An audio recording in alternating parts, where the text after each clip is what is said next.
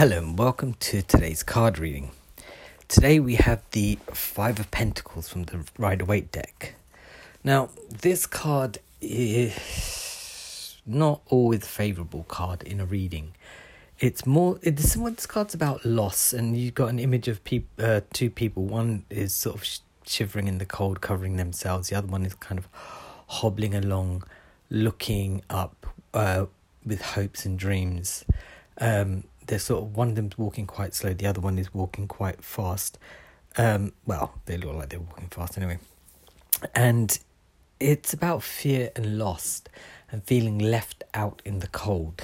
Um, this card uh, is generally about revealing fears and loss. Um, and with the current cycle of uh, the moon and the the eclipse and the and retrogrades and things like this, it's going to be a little bit of a downtime where we all need a bit of a hug.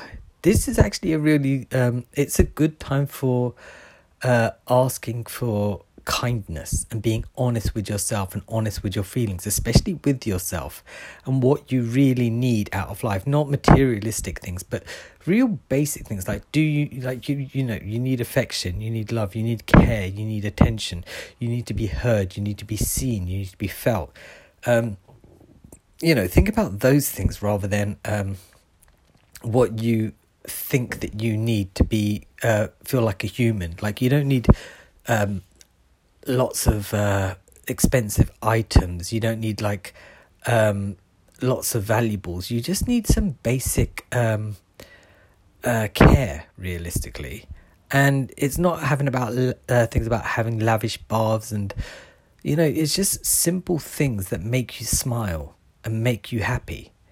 Uh, playing music that puts you in a good mood, not necessarily one where you jump around and dance and things like this, just something mellow um, it's a time for settling into the more calmer phases of understanding um, of what you really are about. What are, the, what are the fundamental things that make you happy? What are the fundamental things that guide you towards something, um, to a relationship, to a job, to um, uh, understand certain people? Like what what are these um what are these things that make you a whole as a person?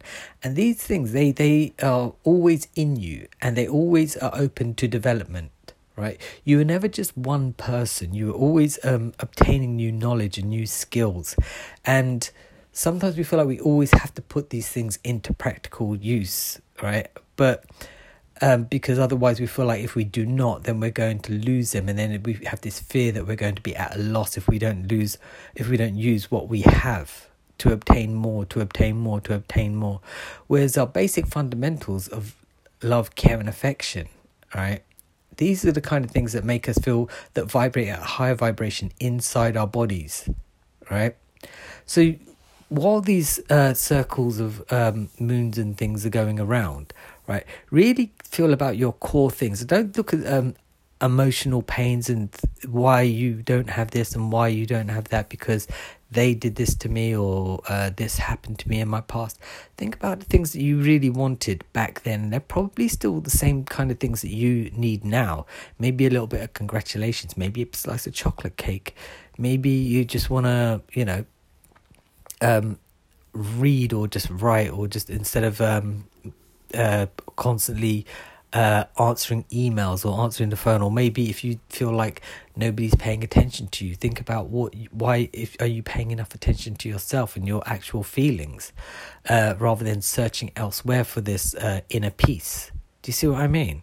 Because we do externalize a lot, thinking that things like crystals or um, uh, crystals and other sort of spiritual guidance things that are our way forwards. Whereas what we really need is to get into our core selves. And whilst this is all happening uh, in the universe, uh, try to ground yourself within yourself, if that makes sense.